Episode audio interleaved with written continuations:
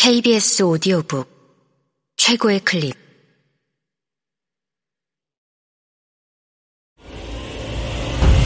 KBS 오디오북.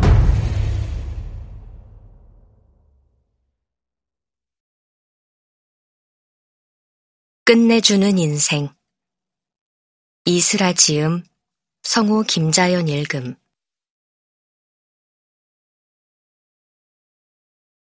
이 풍진 세상을 만났으니 너의 희망이 무엇이냐?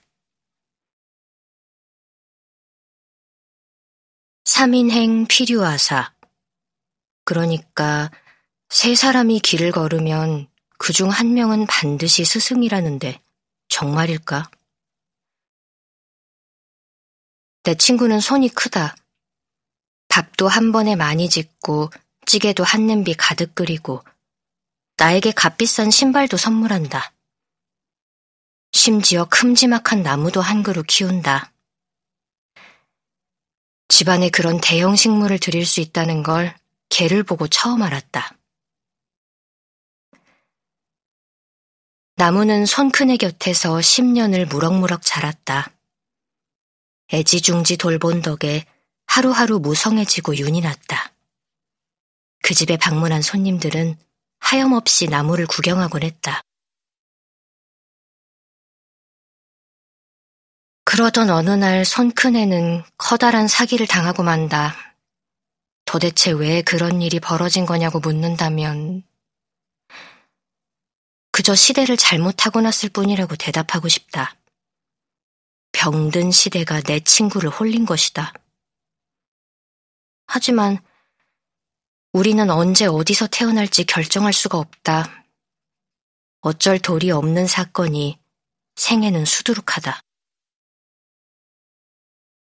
손큰 애는 어쨌거나 살던 집에서 나가야 했다.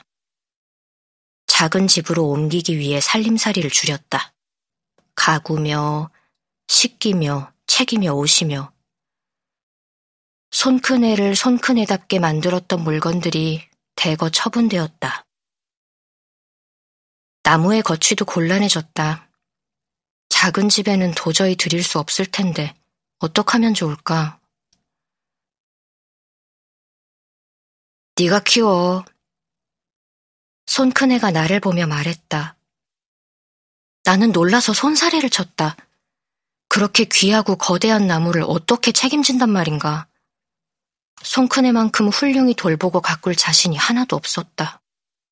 작년에 죽인 화분만 해도 다섯 개였다. 고개를 흔드는 나에게 그가 말했다. 아무한테나 보낼 수는 없잖아. 손큰 애는 꾹꾹 참아온 눈물을 터뜨렸다. 그렇게 나는 갑작스레 커다란 나무를 물려받게 된다.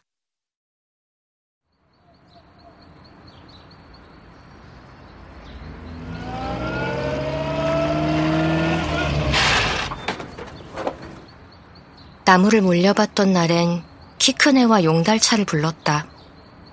내 친구 중 제일 훤칠한 앤데 개가 들기에도 벅찰 만큼 나무는 무거웠다. 손 큰 애와 키 큰 애가 힘을 합쳤다. 욕조만한 화분을 둘이 옮기느라 용을 썼다. 호흡이 그닥 잘 맞지는 않았다. 손 큰 애는 하나, 둘, 셋 하며 힘을 썼고, 키 큰 애는 one, two 하며 힘을 쓴 탓에 박자가 어긋났다. 우리 집 현관을 겨우 통과하는 거대 식물을 보며 나는 부담감에 짓눌려 말을 잃었다.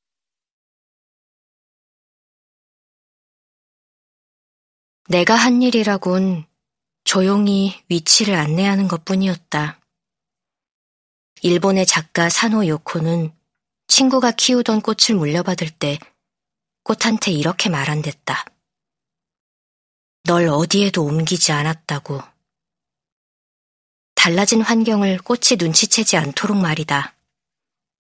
그저 이 훌륭한 나무가 이사한다는 것을 실감하지 않기만을 바라며 입을 다물고 화분 주위를 걸레질했다. 손 큰 애가 땀을 닦으며 나를 쳐다보길래 작은 목소리로 말했다. 나무는 웬만하면 모르는 게 좋잖아. 낯선 집에 왔다는 걸. 손 큰 애는 한심하다는 얼굴로 되물었다. 모르겠냐, 나무가? 소란을 피우는 사이 계절이 바뀌었다.